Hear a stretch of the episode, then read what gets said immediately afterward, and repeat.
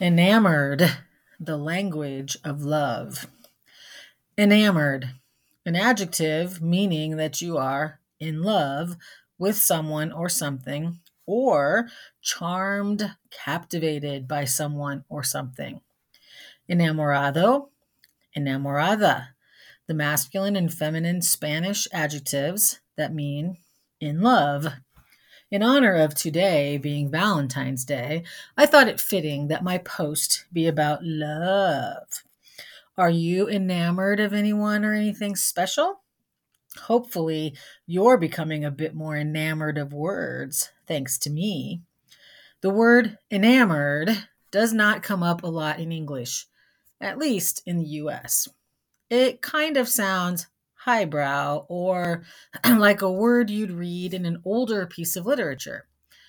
But one of my readers recently used it in a comment about this newsletter. So kudos to her for helping to keep the word alive here.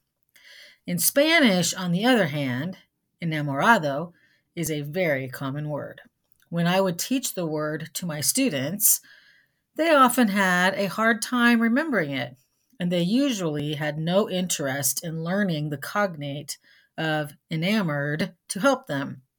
So I used a different approach.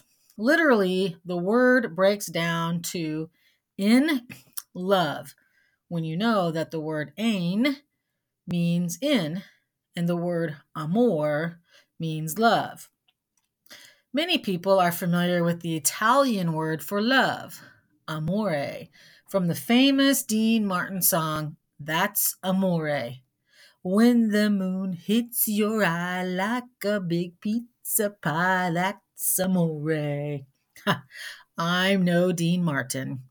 I'd usually play his version for my students because it's quite catchy.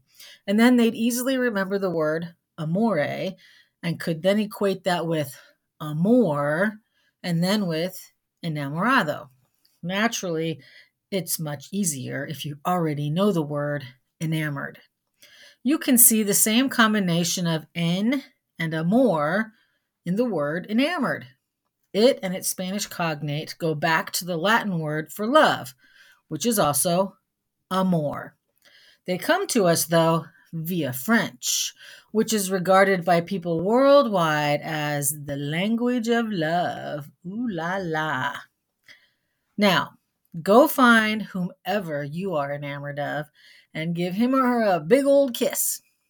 Say, I'm so enamored of you in your sexiest voice and enjoy the rest of your Valentine's Day. You can thank me later. Until next time, Tammy Marshall, also known as Cupid for today.